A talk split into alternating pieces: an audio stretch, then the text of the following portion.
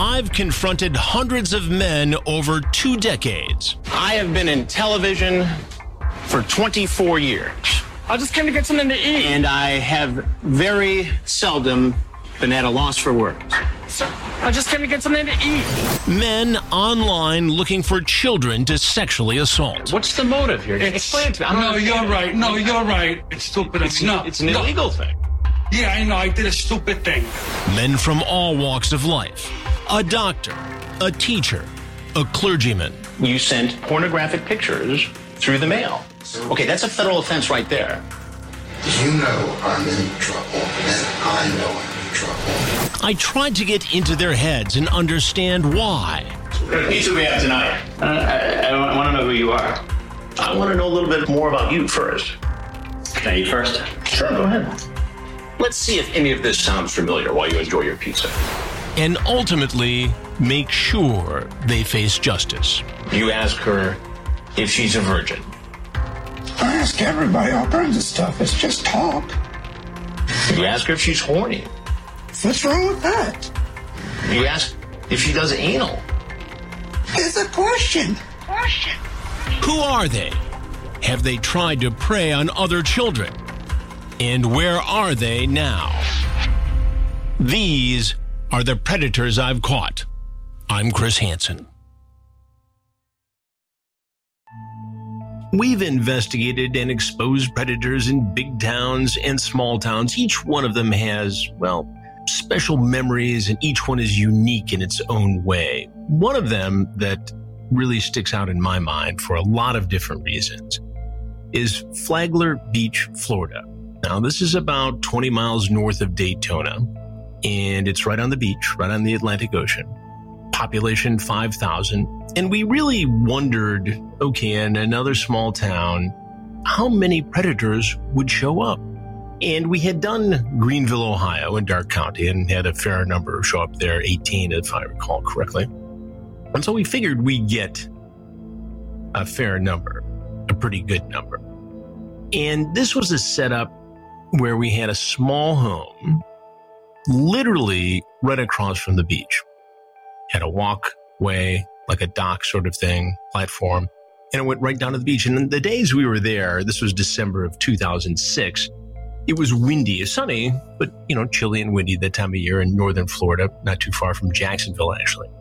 And we got in, and in many cases, we stay in, um, you know, kind of a low profile hotel. But the producer had found this really nice resort, probably 20 minutes, 30 minutes away from the actual Sting house. And we stayed there. It was a, a golf resort, and they had tennis courts and a beautiful bar and restaurant. And it was really unique for us because we were used to kind of, you know, being in whatever town we were working and being on the down low.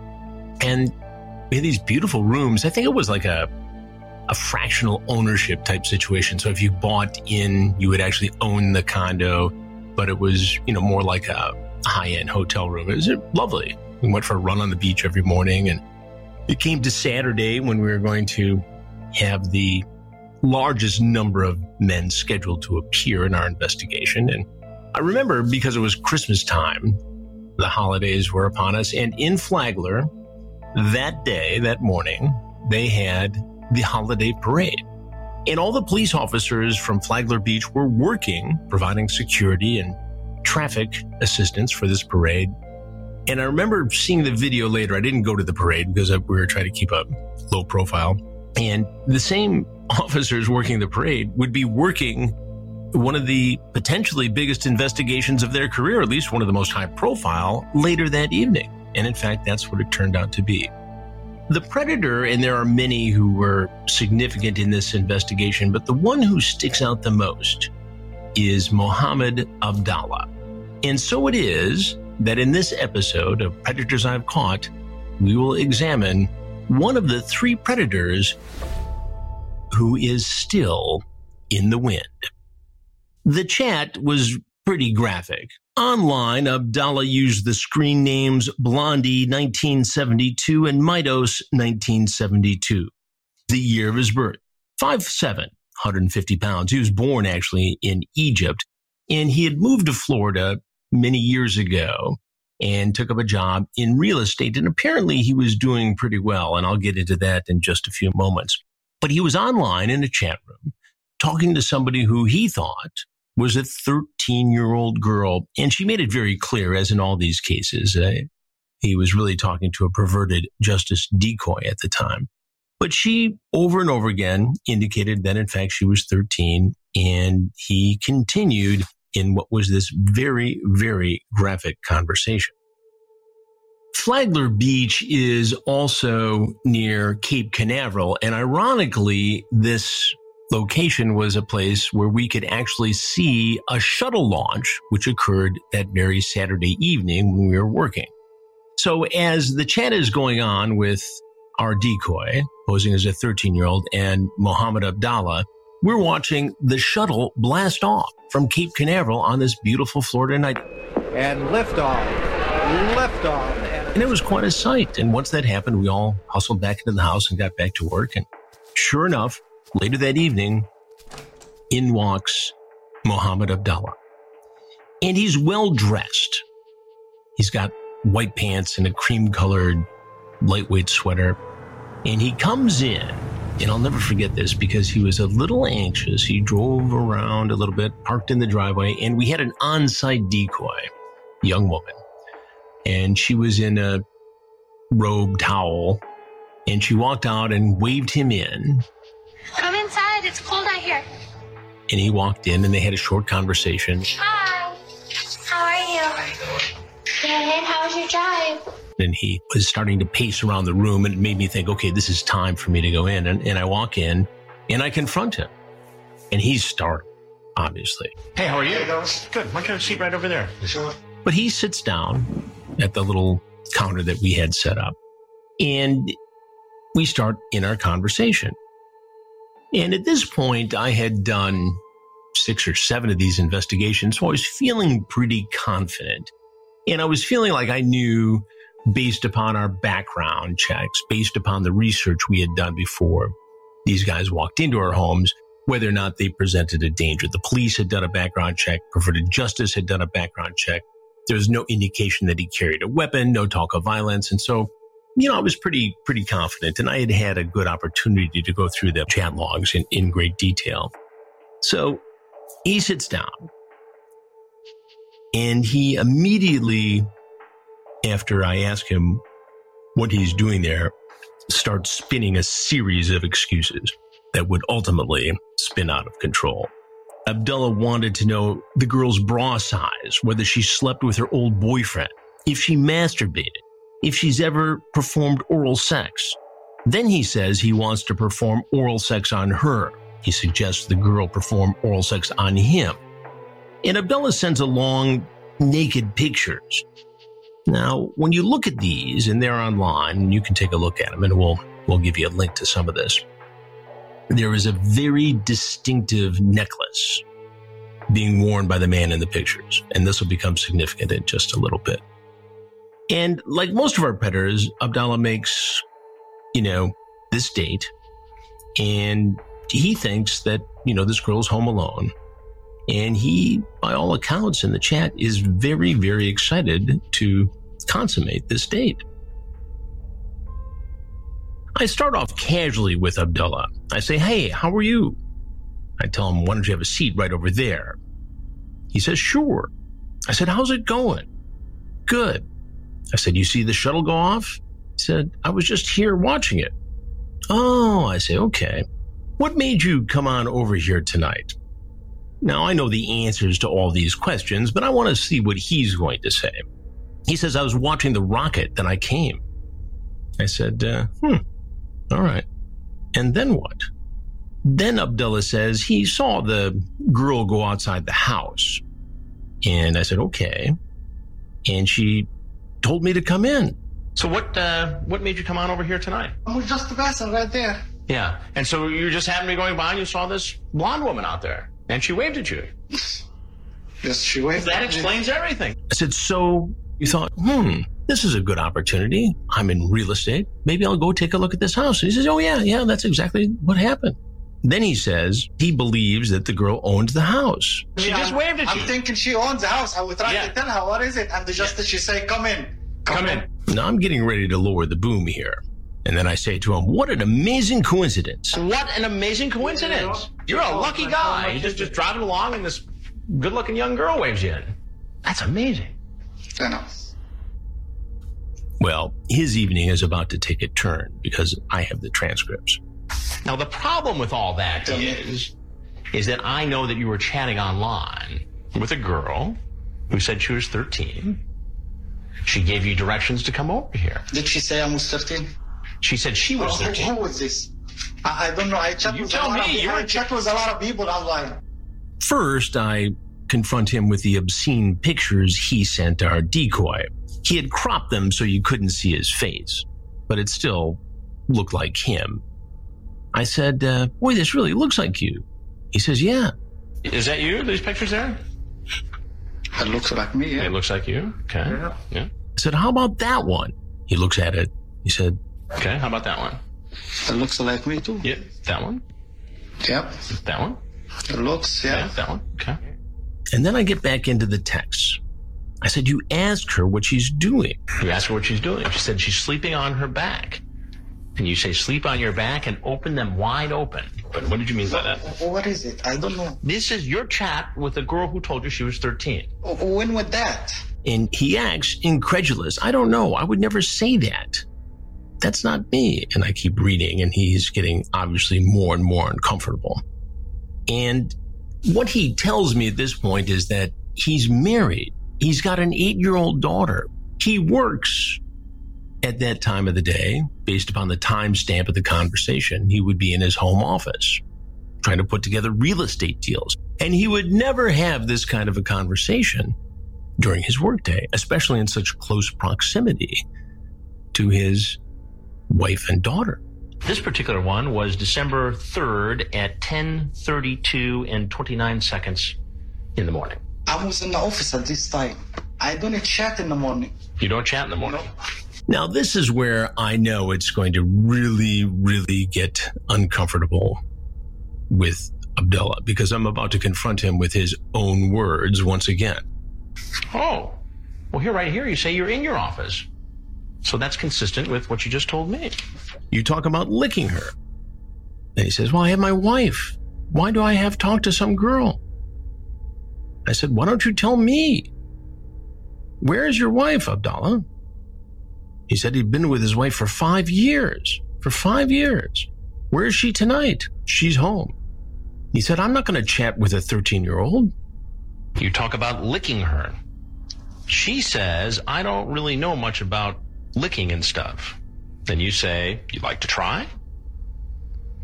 She says, Might be interesting. I will never say to someone like that. Never. It will be nice. I think you will love it. Never. Never. Ever. He said, I'm Egyptian. I'm Muslim. I don't do this. It's not me. You know, I'm an Egyptian. I'm Muslim. I don't do this stuff. I said, hang on one second. He starts to get anxious and he's going to, you know, act like he's going to leave, like this is going to end in a good way for him, or at least he's going to get out of it. And as he gets up to go, I say, I'm Chris Hansen, and we're doing a story on men who try to meet underage kids online for sex. and he's going to get out of there pretty quickly. I say, if there's anything you want to say, we'd like to hear it. So he leaves. And the police are right there. The Flagler Beach police are right there. And he's not listening to their orders. He's not stopping.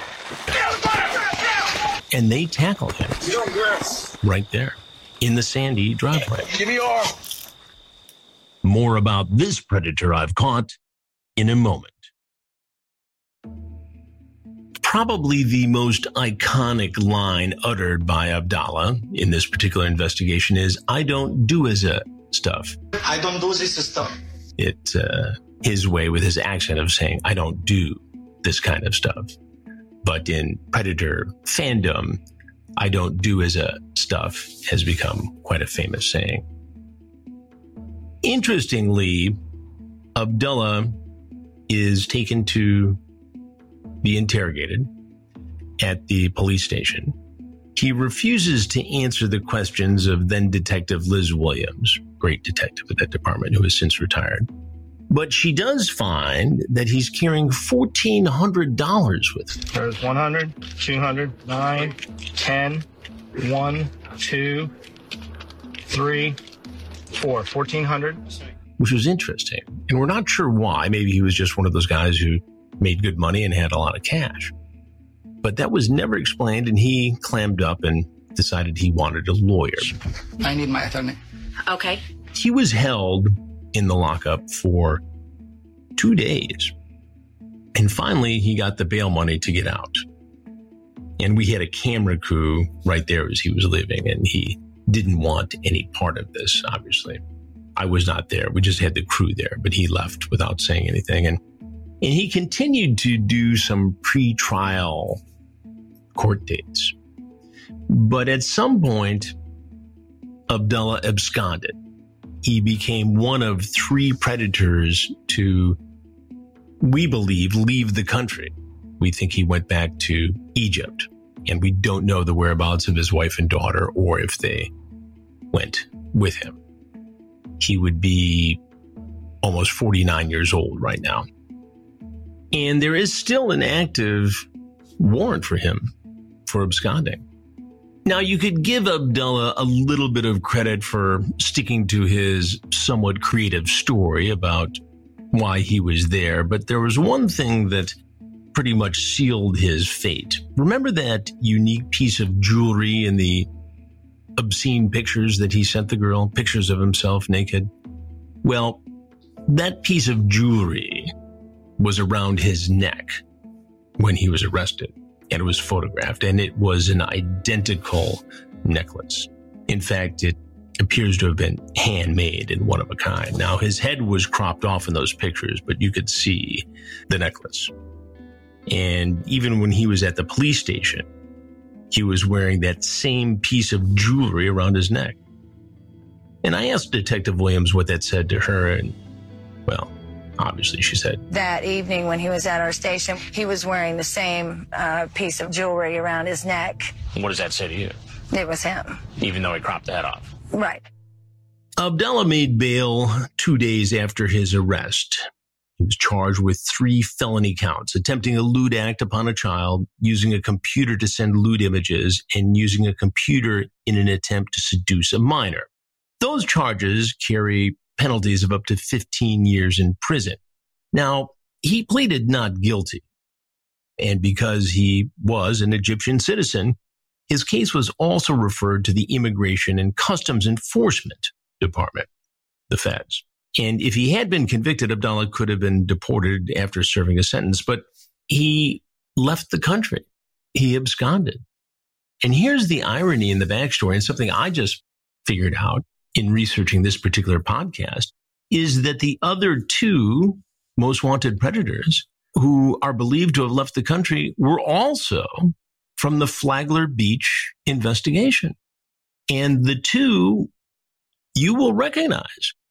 This was the one time in all of these early investigations where two predators came at the same time, and I actually interviewed them at the same time. We've had many instances where they've come at the same time, but this was the first time I felt comfortable interviewing them for the first time.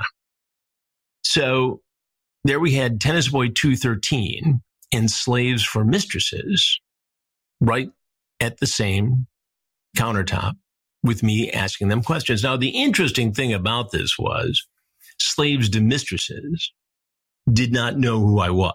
He didn't realize he had got caught up in this investigation. He wanted to do BDSM with an underage girl and went into all kind of graphic details of how he wanted to be the human toilet for this girl. And Tennis Boy 213 had his own illegal and obscene agenda, but he knew who I was. And he looked over at one point during this interview and he said, You know, when we leave here, we are so effed. And that is a story for a later podcast. Those two absconders in real life were Yazan Asfour, who actually played basketball for the Jordanian national team. He is believed to have gone back to Jordan, and we've not heard anything about him since then. And the other fellow, Deepak Bist, he's tennis boy 213, he also has absconded. We think he's gone back to his native Nepal, still facing charges. We have not heard much about him either, except there was a man of the same name who was apparently killed. The age would have been right, but that's a very common name in Nepal, so we really don't know whatever happened. But all three of those absconders are still facing charges. So if you come across them or their names or their whereabouts, you're asked to call the Flagler Beach Police Department. Flagler Beach was also interesting because we had done a number of investigations already and there was some concern security wise that somebody would figure out they were walking into predator investigation and that they would come face to face with me and that they may plan to do something violent. So it was the first investigation where I actually had the option of wearing a bulletproof vest, a Kevlar vest. Ronnie Knight, who uh, did all my security for those predator investigations and is a dear friend, a brother really to me, got me this vest and it was fit properly and we would take it on and off. But it was, I had worn them before on stories that involved, you know, drug raids or other dangerous assignments. But it was the first time that I actually was wearing one for 8, 10, 12 hours a day. And, and they, they kind of creep up on you as the day goes on. And if you look at the video, there's some where we actually set up the confrontations across the street from the house on the beach, which gave it a different look production wise. And that's what we're trying to experiment with in that investigation. But because the surf was so high that day and so active, it presented sound qualities. So we had some difficulties there. And we learned from that and we did other beach investigations afterwards, other outdoor confrontations, one at the Jersey Shore, and we had figured out a way to get the microphones in such a position with seashells, actually, so they would be protected from the sound. But when you look at some of that video that's uh, out there, you can see if you look closely under my shirt, I'm wearing uh, a very thin bulletproof vest. Ronnie is wearing one too. And obviously, Ronnie always carried, you know, his sidearm and just in the outside chance that something violent would happen. But again, I always felt it was just a precaution. Well, the lesson of Mohamad Abdalla, I think, is that once again, these guys come from all walks of life. This man was successful. He worked in real estate. He had a wife. He had a daughter. He had a life. And yet he chose to leave that comfortable home of his and drive almost an hour to get to our little home in Flagler Beach and to try to rape someone he thought was a 13 year old girl. The transcripts leave little doubt in this case as to what his intentions were. They were graphic, specific. The evidence that it was in fact him chatting, undeniable. We have the computer research and the picture, of course, with him wearing this very unique piece of jewelry. I'd be curious as to what he's doing, if in fact, as we suspect, he went over to Egypt. I talked to the Flagler Beach Police before recording this particular podcast. Uh, Detective Williams and the police chief at the time have retired a few years back. And so far, no hits on the outstanding warrant for Mohamad Abdalla. Wonder how he explained this to his wife and daughter. We have a email set up. It's chris at predatorpodcast.com. If you have any information about Mohamad Abdalla or anything you want to tell us about any of the other predators I've caught, reach out to me there. We look every day, and already we've gotten a lot of good information. And not just information on future podcasts, but on future projects as well. We'll see if Mohamad Abdalla ever turns up. If he does, he faces 15 years in prison. In the meantime, I will talk to you next week on Predators I've Caught. I'm Chris Hansen.